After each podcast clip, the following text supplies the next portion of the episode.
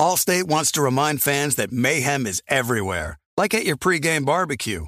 While you prep your meats, that grease trap you forgot to empty is prepping to smoke your porch, garage, and the car inside.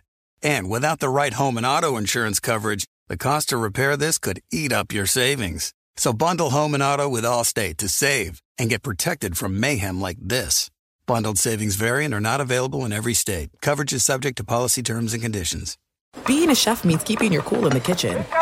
And with Resy Priority Notify and Global Dining Access through my Amex Platinum card, right this way. It's nice to try someone else's food for a change. That's the powerful backing of American Express. Terms apply. Learn more at americanexpress.com slash with Amex. Warning, this product contains nicotine. Nicotine is an addictive chemical. Black Buffalo products are intended for adults aged 21 and older who are consumers of nicotine or tobacco. If you're an adult age 21 and older and use nicotine or tobacco, I want to tell you about Black Buffalo's award winning nicotine pouches. What are they made of? Cured edible green leaves, food grade ingredients, and pharmaceutical grade nicotine. No tobacco leaf or stem. So if you're 21 and older, consume nicotine or tobacco, and want to join the Black Buffalo herd, head over to blackbuffalo.com to learn more. You can order nicotine pouches online and they ship directly to most states. Or check out their store locator to purchase pouches at thousands of retail locations around the country. Black Buffalo Tobacco Alternative. Bold flavor, full pouches. You know our trusted partner TireRack.com for their fast, free shipping, free road hazard protection, convenient installation options, and their great selection of best tires, like the highly consumer rated Hankook Dynapro AT2 Xtreme. But did you know they sell other automotive products? Wheels, brakes, suspension, just to name a few. Go to TireRack.com slash Colin. TireRack.com, the way tire buying should be.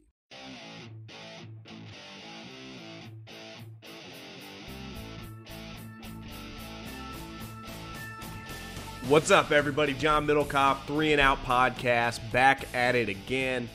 I usually wait till the Monday Night Football game is over. Uh, they've been pretty good the last couple weeks. I'm currently looking up 43 19. I'm actually about to change this channel to the Warriors game. This is a blowout. I- am going to get into Drew Brees. He obviously had a historic night. Uh, some thoughts on Mike McCarthy. And, you know, I know we talk a lot about Jason Garrett and some different coaches that are on the hot seat, but let's let's dive into old Mike McCarthy there with the Green Bay Packers. Cam Newton and just Carolina is just always a topic of conversation that I, I know people like talking about. So we'll talk about the Panthers. I, I don't think the Eagles are dead. Uh, and then a little bit about Jerry Jones and, and Jason Garrett. But first off, got to thank my friends at SeatGeek who are a big part of this podcast. Getting tickets online can be far too complicated with hundreds of sites and varying levels of reliability. It's hard to know who to trust. That's why I go to SeatGeek. I have the app on my phone wherever you live. College football, NFL football, NBA basketball, college basketball is right around the corner. Concerts, comedy, you name it. Anything you need a ticket to an event, use SeatGeek. That's who I use, SeatGeek, because all your ticket purchases are fully guaranteed. That's key, fully guaranteed. Make SeatGeek your go to ticket source. I have SeatGeek, like I said, on, on my phone. For my listeners, your first SeatGeek purchase, you will get $20 off. Just download the SeatGeek app, enter the promo code John.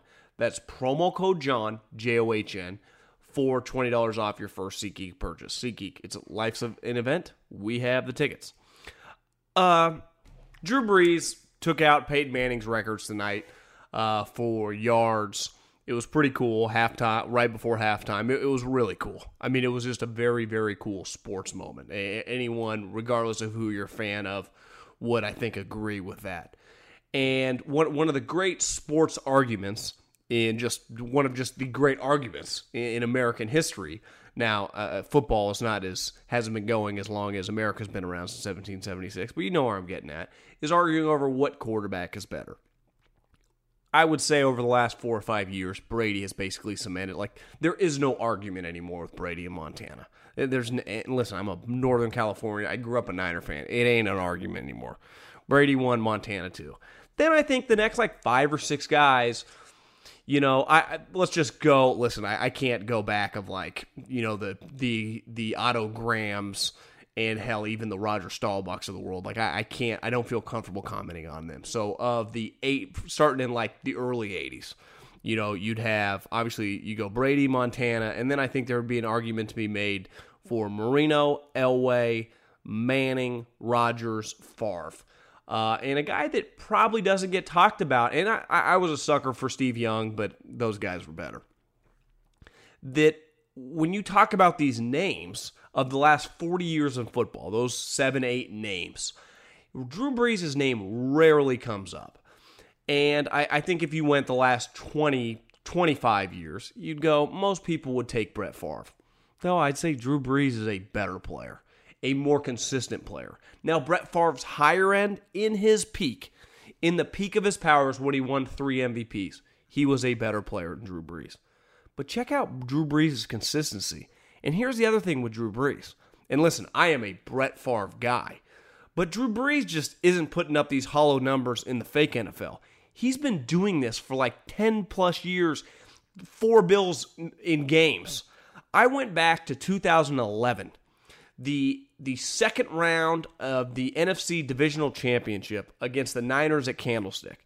They had the number two overall defense. Justin Smith, Aldon was a rookie, Willis, Bowman, team was stacked. They just signed Carlos Rogers. They had Derek, Bro- or I mean, Ahmad Brooks. Uh, they were Ray McDonald. Their their defensive front seven was unreal. They had they had Donte Whitner. They still had Goldson. They would light you up. Drew Brees threw for over 460 yards against them and four touchdowns. And obviously they lost. I remember Vernon Davis had a walk-off touchdown, and really they had an un, Harbaugh had an unreal quarterback power play call. But Drew Brees has been throwing up these video game like numbers back when you could, back before we ever talked about CTE, back before where you just shook off a concussion. So again, I would take him start to finish over a Brett Favre. Rodgers, Eh, that one, I think Rodgers a better player than Favre. I'd probably, you know, just talking in a vacuum, I, I take Rodgers, but football's not played in a vacuum. Like one thing, I, I tweeted this tonight during the game. Like I, I, I would say behind beside Tom Brady, Drew Brees is the greatest teammate of this era. And people go, "What about Peyton Manning?" Peyton Manning was notoriously a, a pain in the ass to play for. He drove offensive guys nuts. He ran practice. He ran practice like Nick Saban. It was not easy to play with Peyton Manning. Now you won a lot, and I and I think here's another argument. I tweeted this out a poll just because I already know my answer, and I saw most people picked who I would have picked. If you had to play a big game, I'm talking a big game, like playoff game, because everyone would take Tom Brady over both of them. Because the Peyton Manning Tom Brady argument ended anymore. Why why don't we talk more about Drew Brees versus Peyton Manning? Peyton Manning won two Super Bowls, but his second Super Bowl was gifted to him by a defense. The Super Bowl he lost, guess who beat him? His name was Drew Brees. If I had to play a playoff game and my teams were the same, I'd take Drew Brees over Peyton Manning. And I think Peyton Manning's one of the great all time quarterbacks I've ever seen. Like, Drew Brees is now breaking his records. I, I, I think there's a chance, and I don't think we never talk about this because it just feels like it's assumed Peyton Manning's the better player, that everyone would rather have Peyton Manning. Well, I'm watching tonight thinking Drew Brees doesn't even look like he's close to slowing down. His team is really good. Last year, he was unreal in the playoff game against Cam. Then the next round, he was unreal against Minnesota. Obviously, the defense blew it, the whatever that, you know, the miracle at the Minnesota, whatever the hell they call it. He should have been in the NFC Championship game. It was not his fault like I just gave you those stats, he went 40 of 62 against the 49ers for 460 yards and four touchdowns. That's what he uh, in 2011. So it wasn't his fault they lost that game.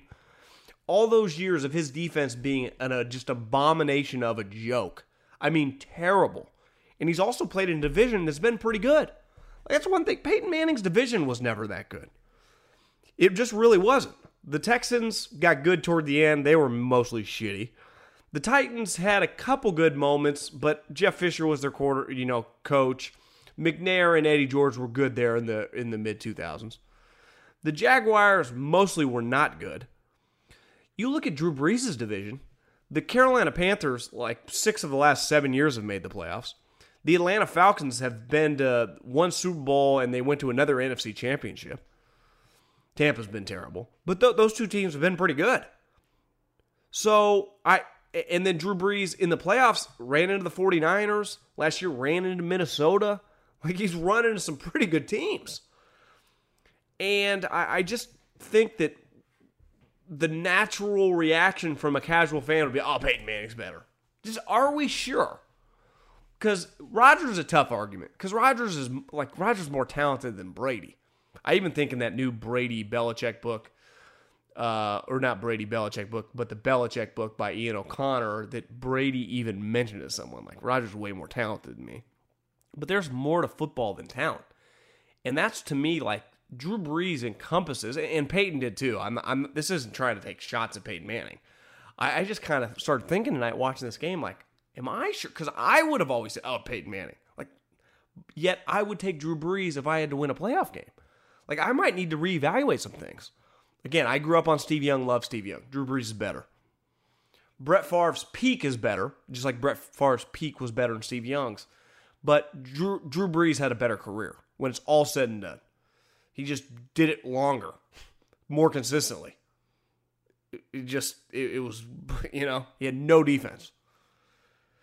Uh, Rodgers, it, it's going to be difficult for Rodgers to have the better career, though I think anyone that watched with our eyes will say that Rodgers was the better player. I, I don't know if that's necessarily going to be right. It, this really is, you know, one of the great arguments of all sports whenever you're talking about these top quarterbacks. And I think the one thing that Monday night did, because really the numbers, I don't even know what that means 71,000 yards or 500, it doesn't mean shit in football. This isn't baseball where like hitting 300 matters, hitting 50 home run matters, you know, getting to certain bench numbers don't mean anything. We mainly just judge you off championships, playoff wins, and an eye test. Like I got an eye test for you. Alex Smith's not that good. You know, he's just he's just kind of a better version of a guy. Like you're watching him away from Andy Reid. He's nothing. He's just he is what he is.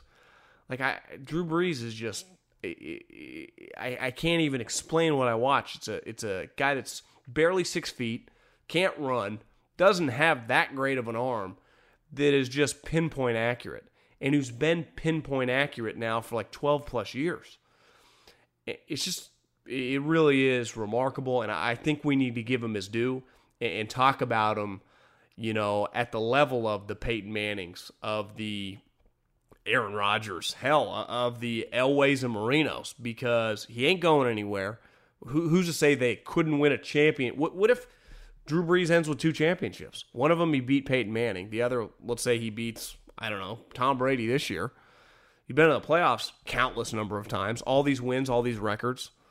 Like, g- get ready. We all know he's going to Canton one day, but like, I, I think we all need to reevaluate where he sits on the quarterback pantheon of all time great players.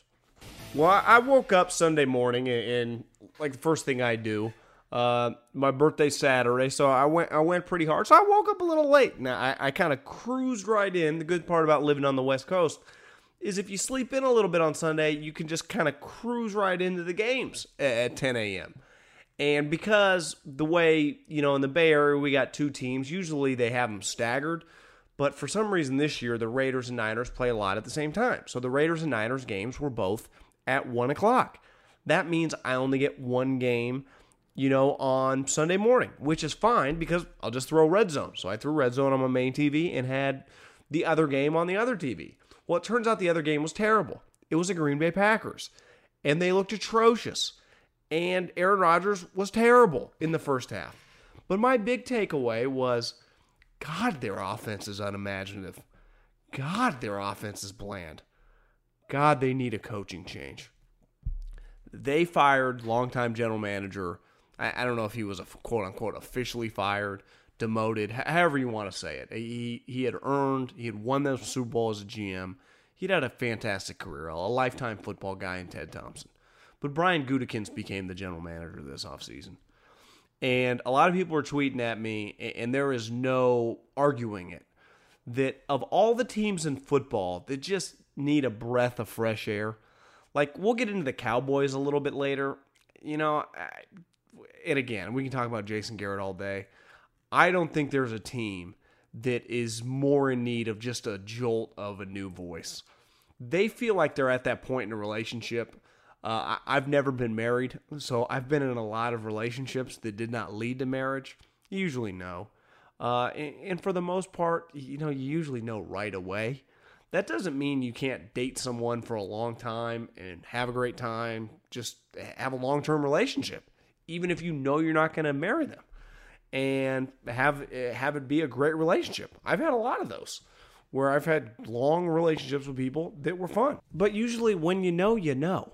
Like there becomes a moment in every relationship, even if you know right away that you might not marry them and you have like a 2 or 3 or 5 year relationship with that person, that there comes a breaking point. And I think coaches when the guys had success, just like a relationship when they've had good times, you probably hold on a little longer than you should.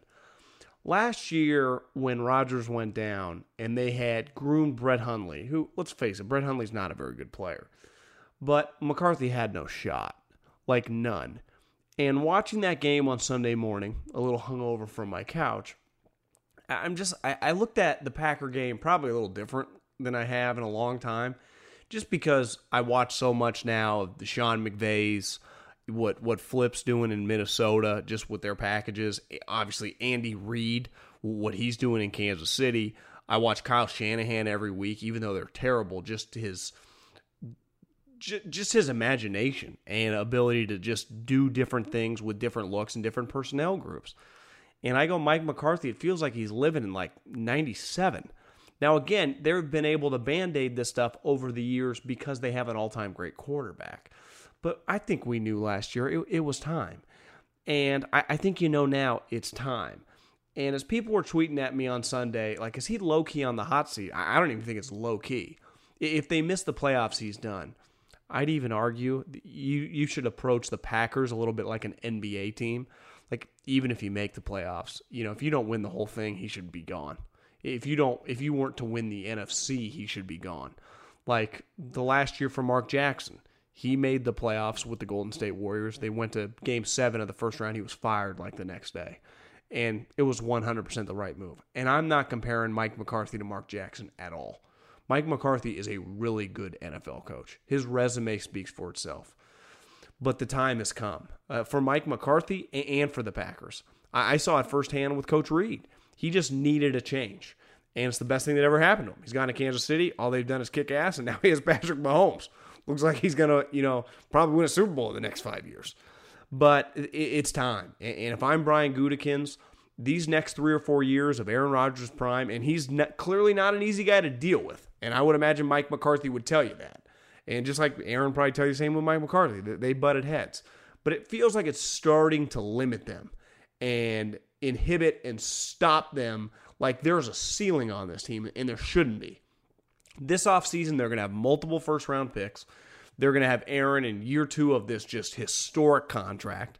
They got Davante Adams in his prime. They they do have a good stable of young running backs. They can always find offensive players. They should use both draft picks on defensive players, and they're going to need a pass rusher. And eventually, they got a bunch of young corners. Like this team in the next couple years should be able to win a Super Bowl again. But you need to find a Sean McVay, a Kyle Shanahan, a young uh, a young Andy Reid. You need that now because the McCarthy thing has run its course. And most Packer fans, I think, would tell you, even if they've been mad at McCarthy over the years, like last year was the year they 100% knew it. And when you know it, you usually should do it.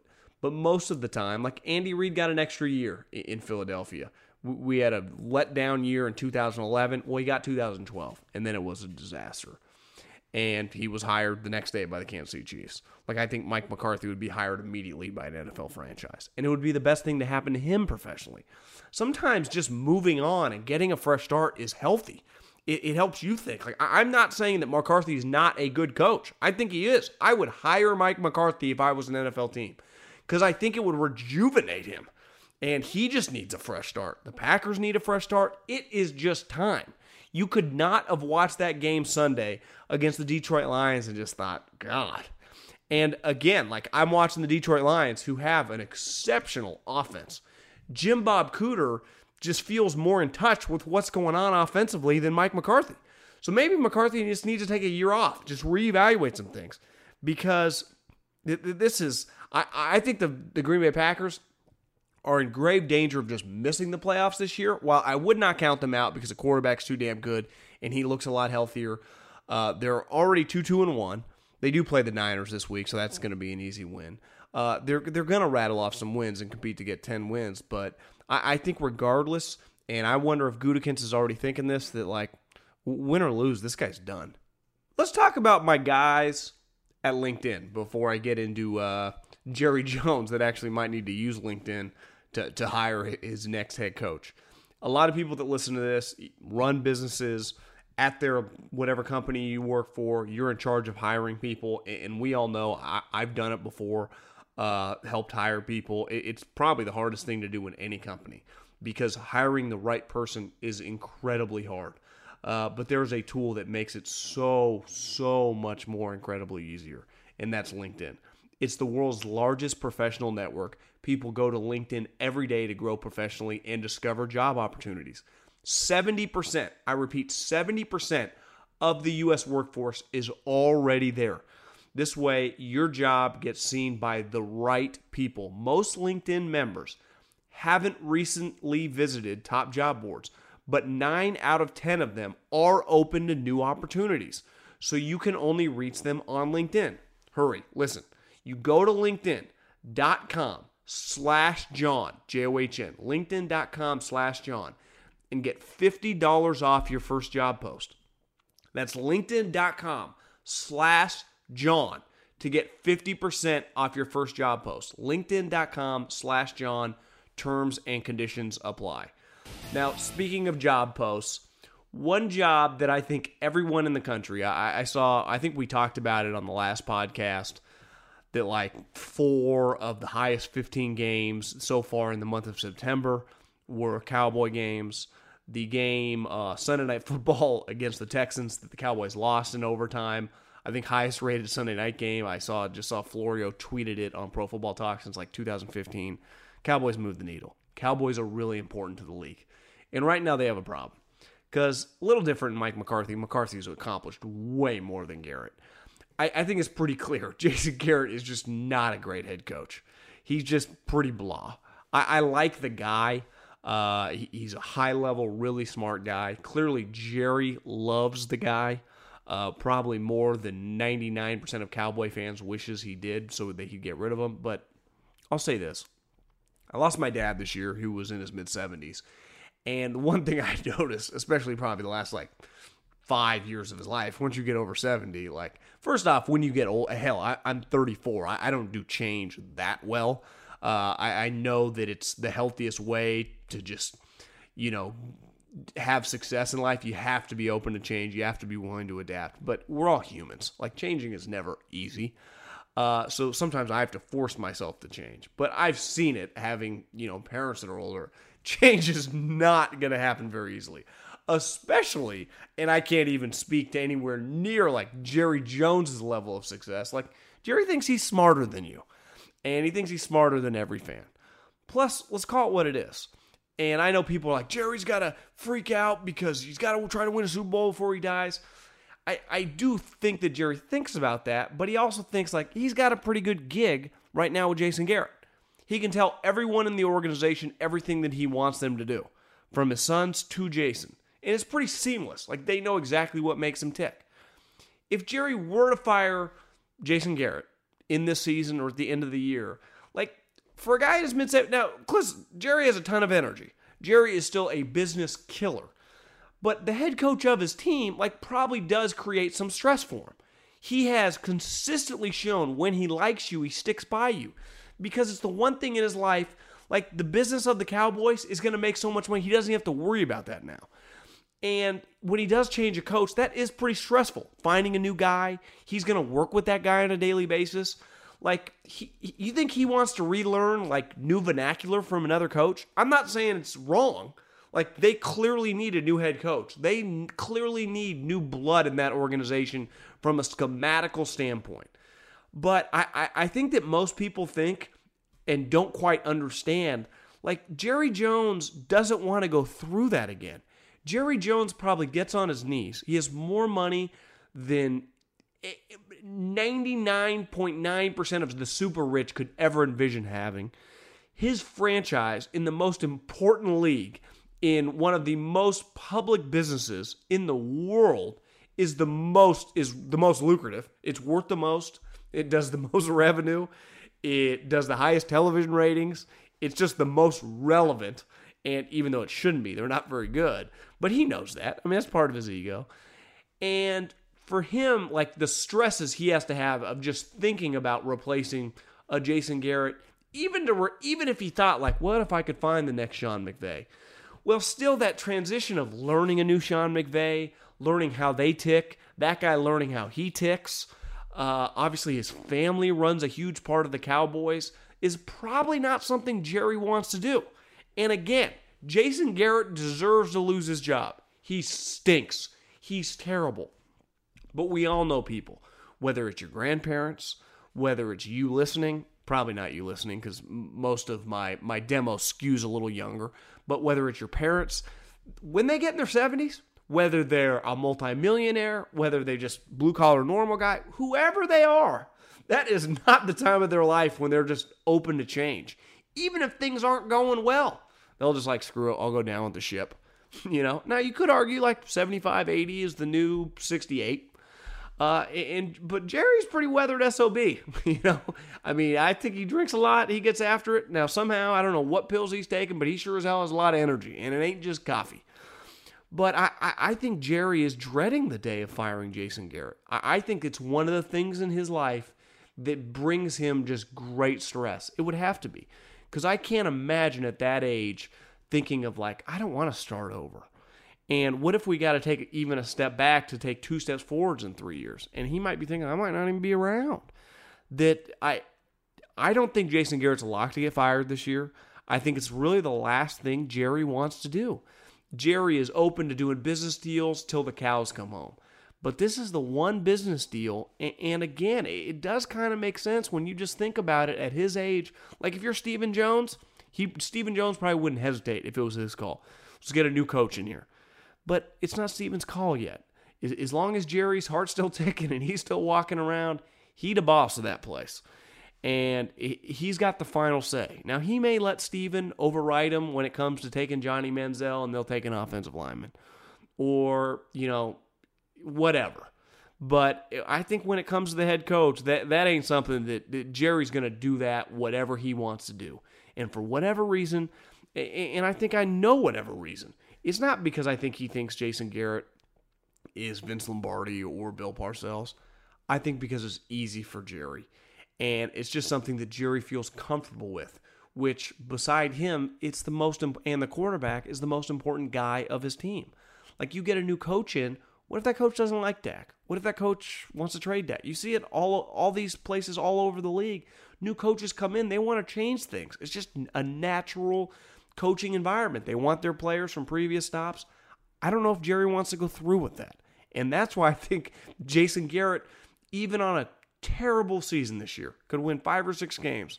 Somehow survives in 2019. Couple things really quick before we get into the middle Middlekauff mailbag. I, have never been the biggest Cam Newton guy. I, I'm not the biggest fan of roller coaster rides when it comes to my quarterback. I, I like the guy to be just, even if you're slow and steady, just get me to the end, uh, you know, of the finish line.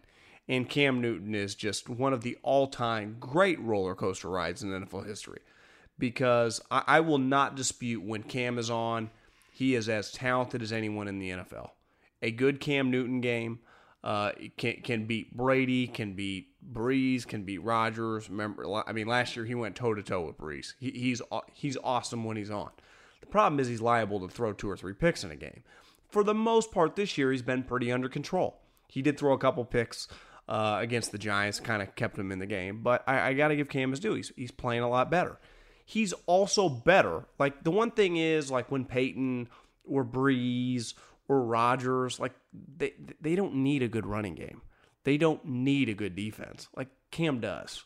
Uh, Cam, you know, to consistently be on a good team.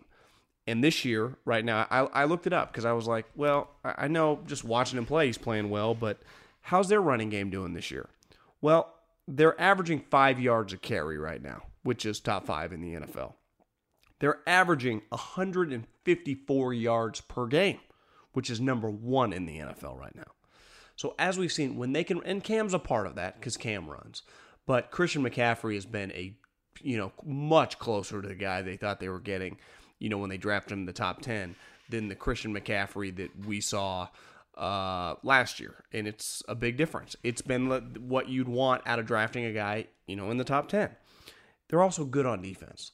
They are they're scoring de- their scoring defense right now is right around 10th at I think it's like 11th or 12th at 22 points a game.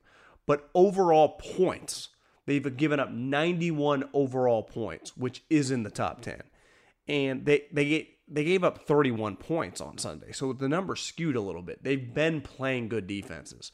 Like I don't care anymore in 2018 how many yards your defense gives up. Belichick always believed that. Like who cares about how many yards? You, you could average the most yards per game. Well, if you're scoring defense in the top 10, who cares? You can score, get yards on me all day long. Do I not allow points? That, that's the point of the game. And the Carolina Panthers, I'm telling you, are kind of built to last. They are not going to go away. You're going to look up and they're going to win 11 or 12 games. And Cam's just slow and steady. They can run the ball and they can play defense. Now, are they going to win the NFC? I, I, don't like them as much as LA. I don't like them as much as New Orleans. Uh, I, I think Chicago, the Carolina would just have such an advantage against the Bears in a playoff game at quarterback, but the Chicago Bears defense would give Cam trouble. I, I probably like him more than any NFC East team. Uh, so I, I, think the Carolina Panthers are a playoff team, uh, like they were last year, and they would be in the playoffs six, I think, of the last seven years. Ron Rivera, I mean, he makes the playoffs all the time. Might be one of the more underrated coaches in the NFL. We never talk about Ron Rivera. But keep keep an eye. Norv Turner, that has been a good hire for the Carolina Panthers. Like I, I think the Panthers, it's kind of weird. They're flying under the radar right now, and they're playing pretty good. One team that's not flying under the radar, and they, they never do, is the Eagles. Obviously, they're the defending champs, but they're one of the more talked about teams in the league pretty consistently, especially Carson Wentz. Uh, right now, they're not playing well. They're, they're, two and three. They have a million injuries. Today it came out that tore his ACL. They also redid Fletcher Cox's contract to gain like six or seven million dollars of cap space. And then Schefter said, "Well, it's not because they're going to go after Le'Veon Bell, but trust me, I've known Howie Roseman now a long time. I have obviously, you know, like any fan, follow his career, just the way he operates, and he is a wheeler and a dealer." And they just didn't do that randomly. I, I don't. Ha- this is not inside info. I don't know. Uh, if Schefter said they're not going after Le'Veon Bell, they're not going after Le'Veon Bell, but they got something, you know, up their sleeve. I would also just not count them out. The NFC stinks. You saw the Washington Redskins tonight. I actually think are okay, uh, but their ceiling is limited with Alex Smith as quarterback. The New York Giants are in shambles. They're one and four, and Eli Manning's their quarterback. And the Dallas Cowboys just suck. They're just their defense is good, but their offense is just meh. And Jason Garrett is meh. So the Eagles are going to win that division. I am pretty confident on that. They're going to get guys back on offense. Carson Wentz is also just going to play better. I think the Eagles are going to be fine when it's all said and done. Uh, they still have the best quarterback in the division. People forget this because the day and age we live in, that you just kind of like discount ACL injuries. Carson Wentz tore his ACL last year. And not like last year in the summer, last year at like the end of November. It might have even been early December. Like it, really, it's kind of crazy that he just came back so seamlessly. And when I've watched him, it's like, yeah, he's had some hit and miss plays, uh, but for the most part, given coming back off a major injury, I've been pretty impressed, especially on a team that, uh, I mean, Alshon Jeffery when he got back was not around. Uh, their running backs were all hurt. He still has Zach Ertz and Nelson Agholor, but Lane Johnson has not been the same guy. Carson Wentz has been getting destroyed back there. And and I give them somewhat of a pass in the Minnesota game, not just Carson, but the entire team. Like Minnesota was one two and one. If they lost that game and went one three and one, with Chicago at three and one coming off a bye, and they would be then kind of a game behind Green, they would have been in shambles. And especially because the NFC has a lot of good teams record wise, that it would have been hard for them to make the playoffs at one three and one. Now they're two two and one in in pretty good shape. You look at their next two games; they'll probably end up being four two and one, and they'll right the ship. But Minnesota had to win that game. Philly did not have to win. So I know it was at home. I know it feels like a big loss, but I think the Eagles will get it right back on track when they play the Giants this Thursday night. Again, I am pretty confident. I'm not writing off the Eagles. They're not as good as they were last year. They, I don't think they're going to win the Super Bowl, but I think they'll make the playoffs when it's all said and done. Okay, let's get into my favorite time of the week, Middlekauff mailbag. The way I'm doing this now, if you've been listening to the podcast for a long time, used to do it off iTunes to put it in the review section. Now it's just way easier. Just go to my Instagram at John Middlekauff and slide up in my DMs and leave a question, and that's that's where I get to you at John Middlekauff, same as my Twitter handle, and I will. There's my phone buzzing right now, and I will get to your questions. Okay, let's start with uh, with Pierre. My question is this: Do you think that the running back rotation in Indy, Mack, Turbin, Wilkins, Hines, can provide what Luck needs down the line in terms of high level running play? I'll be honest, I didn't know much about Hines till watching him on that Thursday night game, and I know they were saying he, I think he ran the fastest combine, fastest 40 at the combine. He clearly has play speed. He looks like an interesting guy. Uh, not the biggest Mack guy. Turbin does nothing for me. I know Wilkins had the bad fumble against the Patriots. I listen, man. You sh- you don't need four running backs in 2018. Like you should be able to draft, especially the Colts, one in the second or third round. Just be your dude. You know, you should be able to find a Shady McCoy, a Le'Veon Bell, a David Johnson in the third round, a guy for Andrew Luck to just use. I mean, to me, like, should they go after Le'Veon Bell this offseason? I don't know if it's a great culture fit, but they could surely use him. I mean, Andrew Luck is a phenomenal player, uh, but but he needs help because right now their wide receivers, when T.Y. Hilton is out, is just an embarrassment to football. And the running backs actually aren't terrible. They really aren't. those guys, four guys together. But when Andrew Luck's your quarterback, I mean, get him someone. Get him, draft a guy high. That would be my thing. Just just draft a guy high. Okay. Uh, with all the noise around the Clemson's quarterbacks, do you think that Trevor Lawrence, the true freshman, is now being underrated, especially with the injury in his first start? because to me, he's a lock to be the number one overall pick in 2020 with all the gifts he has. And speaking of the freshman quarterbacks, should Georgia potentially do what Clemson did and make it an open quarterback competition between Fromm and Fields? I understand that Fromm is talented, is going to be in the NFL one day, but Fields is an Elite 11 MVP and closest thing we've ever seen to Russell Wilson. I'll be honest, I haven't seen that much of Fields. I've only really watched one Georgia game and he kind of came in sparingly. I'm with you. Fromm people last year were like, "Oh, he's going to be an NFL starter." Like, uh, you know, the more I watched him, he's like a better version of Aaron Murray. You know, he doesn't have a great arm. It's not bad. I, I do think he's probably a mid-round draft pick now with all the talent they have. He did get them to the national championship game last year, so it's you never know. I mean, it just depends how the season plays out. You know, do they beat Florida? Do they beat Alabama? Do they make a run in the playoffs? because I'm with you. The little bit I've seen of Fields, he clearly, I mean, he has a hose, big time athlete. He, he's clearly pretty special. I just struggle when a guy's a true freshman. In football, it's so much harder than like in basketball. You know right away. Like you see Marvin Bagley or you see, you know, I'm just using the guys that come to my mind in basketball in recent memory. Karl-Anthony Towns, Anthony Davis, like you see them a, a month or two, DeAndre Ayton last year, you know right away, like that guy's a lock, top two or three pick. In football, we've seen it several years ago with Christian Hackenberg uh, that I thought there was no chance on God's green earth he wasn't going to be a lock pick. And he turns out to just be a royal bust. Now, his coach did leave, but, you know, I, I said the same thing about Josh Rosen a couple years ago. I thought he was a lock to be the number one overall pick. Now, he still went 10th you know. But I think with football, you you get so many late risers. No one on God's green earth two years ago would have said Baker Mayfield would be the number one overall pick. Nobody. He was the number one overall pick. Obviously, you know that if you're listening. But my, my point is that just things get kind of crazy. Things get kind of weird. I'm with you though. I mean, you just watch him, just his physical size. I mean, he looks just eyeballing him six four, six five. He has a cannon, and he's playing for a football factory. So I, I don't think it's crazy that he's the number one overall pick. If I had to bet a you know, you said let's make this interesting, a thousand dollars.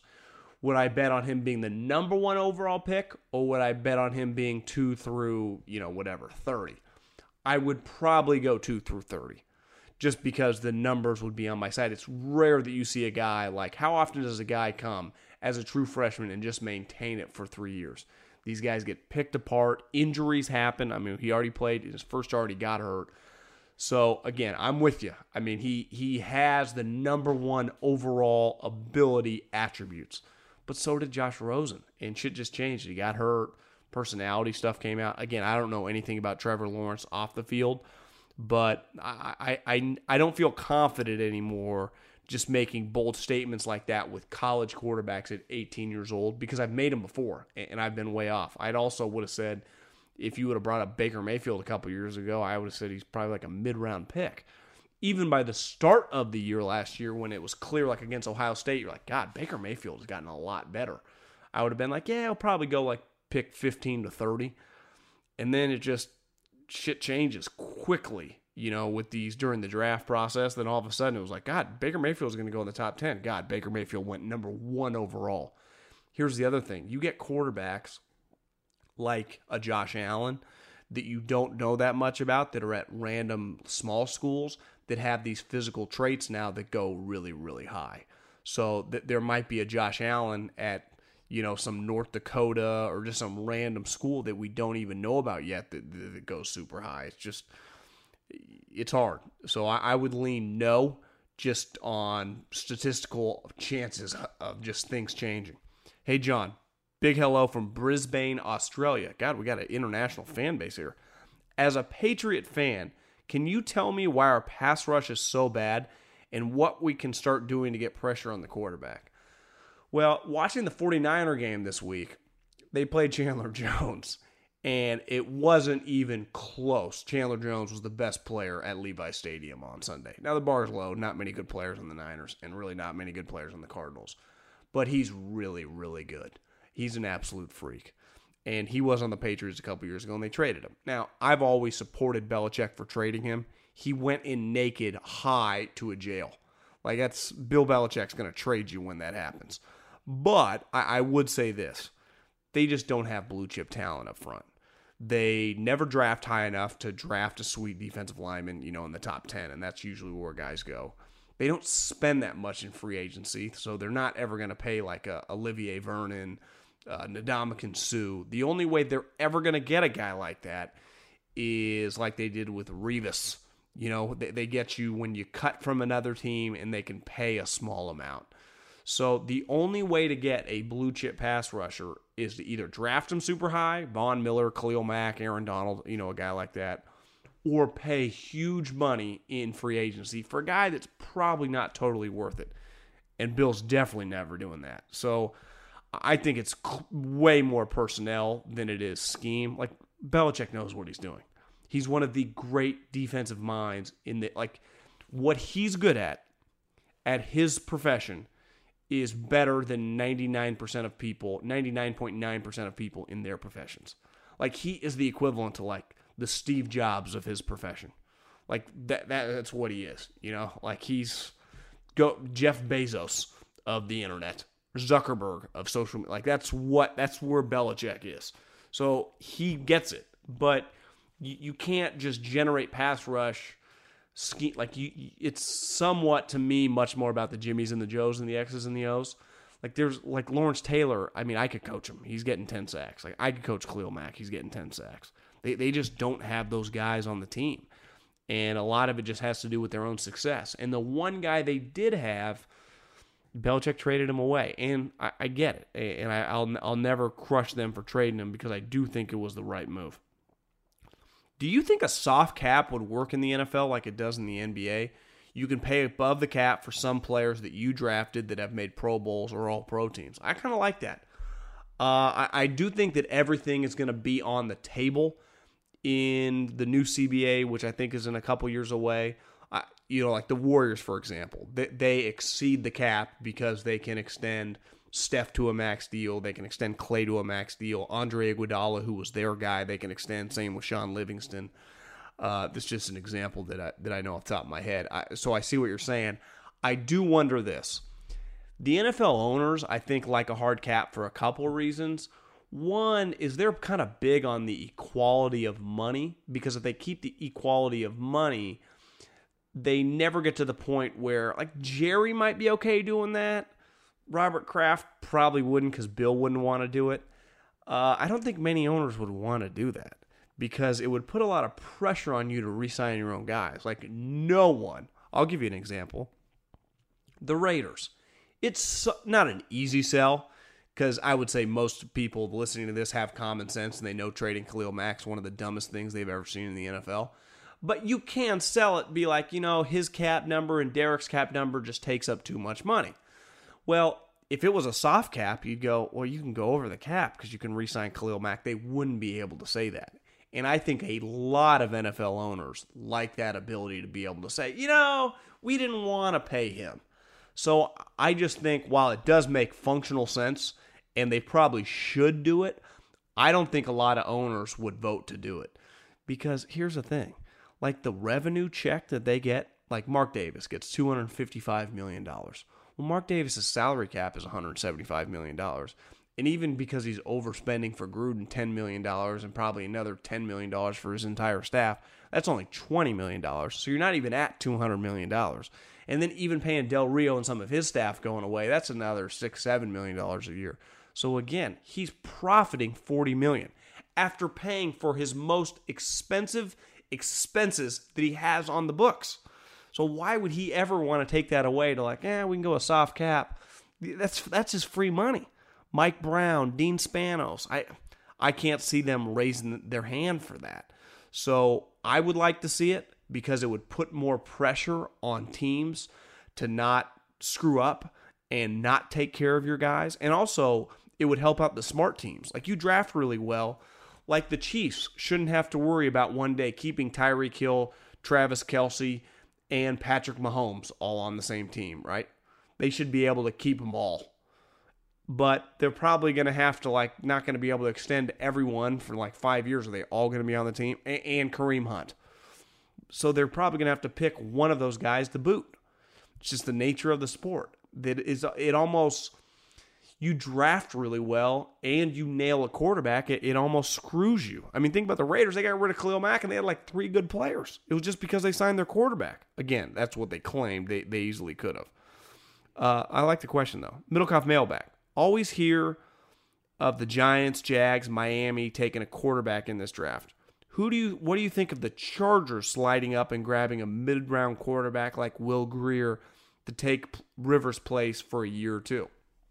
Here's the problem. And I've watched the Chargers game actually pretty closely the last two weeks because they played the Niners and Raiders. Uh, the Chargers are three and two. Uh, they play the Browns this week. I think they'll win that game. They'll be four and two. I am pretty confident the Chargers will win ten plus games this year. Chargers are winning a wild card. And I don't think they would, you know, if the Patriots and let's say the Patriots and the Chiefs or the Chiefs Patriots are the 1 and 2 seed. Who would be the 3 and 4 seed? Well, it would be the AFC North and the AFC South. So it'd probably be the Bengals, Steelers or Ravens, one of those teams, probably the Jaguars. I think the Chargers could beat either one of those teams. So it's not crazy to think the Chargers are drafting like 23, 24, 25 I don't know if there's going to be a quarterback around. I, I think this is the problem is last year was probably the year to do it, but they did draft Derwin. All the quarterbacks were off the board, and Derwin James like one of the best players on their team, so it all worked out. And Rivers is, I mean, I, I got news for you. R- Rivers is having like a sneaky MVP season. He looks fantastic, kind of like Drew Brees. Why, why can't Rivers play at this level for another five, six years? Now they're going to need a replacement one day maybe take them in the second round. I don't know if they're I, Will Grier's not going to be there when they draft if their season can, as long as River stays healthy because they're going to win too many games. I actually think they they might make some noise in the playoffs. I got a hot take. Is it crazy to think that the Chargers could win the AFC this year? Uh, you know, if they did play the Chiefs, they'd be an underdog, but they have Rivers has seen them a lot. Just on the law averages, he could beat them. He's played the Patriots a lot over the years. So I, I don't think it's too crazy if Bosa comes back. They, they, they're right now my sleeper to win the AFC. The San Diego, I still call them the San Diego Chargers. Okay, one last one. one last one here. Hey, John, love the podcast here in Fresno. I know it's not an, a question, but what was it like working for Pat Hill? He's my favorite Fresno State coach of all time. Pat Hill was awesome. Just a just a dying breed of football coaches. Uh, coach for Bill Belichick. You know, it's one thing that I still use a lot on Twitter because it's the way that he used to hammer this home and he, and he put it up on the wall, and it was Bill Belichick's mantra. And Pat worked for Bill at Cleveland, you know, and the staff that had Nick Saban and, and all those guys on the staff that you're either coaching it or allowing it to happen. And it's why when I look at football, it's when people go, that's on the players the way football works, man, you're either coaching it or allowing it to happen. It's that simple. It's why, like Martavis Bryant has dropped balls, has uh, against the Chargers had a ball fumbled, like hit out of his hands from behind. Like to me, that the coach, you keep putting him in. You can't be shocked when he continues to do these things. Yank him out of the game. Bell, Bill Belichick, you're either coaching or allowing it to happen. You lead the guy in the game. You know things are never going to change. I love Pat Hill. He's the reason that I got into football. When I wanted to interview and get work in the league, I said, "Hey, the the Eagles have an internship opportunity. Will you make a call within 10 minutes?" He had Andy Reid on the phone. Like 2 days later, I was interviewing there. And I was hired the day of because Pat Hill called the head coach, you know?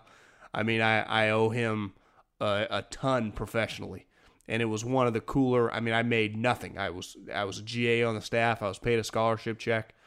Coolest two years of my life back when you know you had no responsibility in terms of like mortgages or bills. In my early 20s just aspirations of working in the NFL and learning from coach Hill and playing in big games you know playing big 5 power 5 opponents and just working for a coach that was as respected as you know any in football. Like everyone loved him. NFL people loved him. It, it was a it was an incredible experience and something that I I, I value a lot personally for sure. I'm a, I'm a huge Pat Hill guy too. Uh, thanks again for listening. Keep going in my DMs. I, I got a ton more questions. I'll keep answering them uh, Friday. We're going now Tuesday and Friday. Tuesday and Friday. Uh, three and out podcast. John Middlekauff. See you guys a little later this week. Allstate wants to remind fans that mayhem is everywhere, like at your pregame barbecue. While you prep your meats, that grease trap you forgot to empty is prepping to smoke your porch, garage, and the car inside. And without the right home and auto insurance coverage, the cost to repair this could eat up your savings. So bundle home and auto with Allstate to save and get protected from mayhem like this. Bundled savings variant are not available in every state. Coverage is subject to policy terms and conditions. If a new house is on your wish list in the next five years, grow your savings faster and experience your dreams with an Ohio Homebuyer Plus account from Kemba Financial Credit Union. A savings account specifically designed to save for a new home where you can earn 7% APY, a $500 matching bonus, and a $1,500 mortgage closing cost credit. Learn more at Kemba.org. Offer expires March 31st, 2025. APY equals annual percentage yield. Restrictions apply. NMLS 292230. Equal housing lender. Federally insured by NCUA. This is Malcolm Gladwell from Revisionist History. eBay Motors is here for the ride. With some elbow grease, fresh installs, and a whole lot of love, you transformed 100,000 miles and a body full of rust into a drive that's all your own. Brake kits, LED headlights, whatever you need, eBay Motors has it. And with eBay Guaranteed Fit, it's guaranteed to fit your ride the first time, every time, or your money back. Plus, at these prices, you're burning rubber, not cash. Keep your ride or die alive at ebaymotors.com. Eligible items only, exclusions apply. Live Nation presents Concert Week. Now through May 14th, get $25 tickets to over 5,000 shows. That's up to 75% off a summer full of your favorite artists like 21 Savage, Alanis Morissette, Cage the Elephant, Celeste Barber, Dierks Bentley, Fade, Hootie and the Blowfish, Janet Jackson, Kidz Bop Kids, Meghan Trainor, Peso Pluma, Sarah McLachlan. Get tickets to more than 5,000 summer shows for just $25. Until now through May 14th. Visit LiveNation.com slash Concert to learn more and plan your summer with Sean Paul, Sum 41, 30 Seconds to Mars, oh, and Two Door Cinema Club.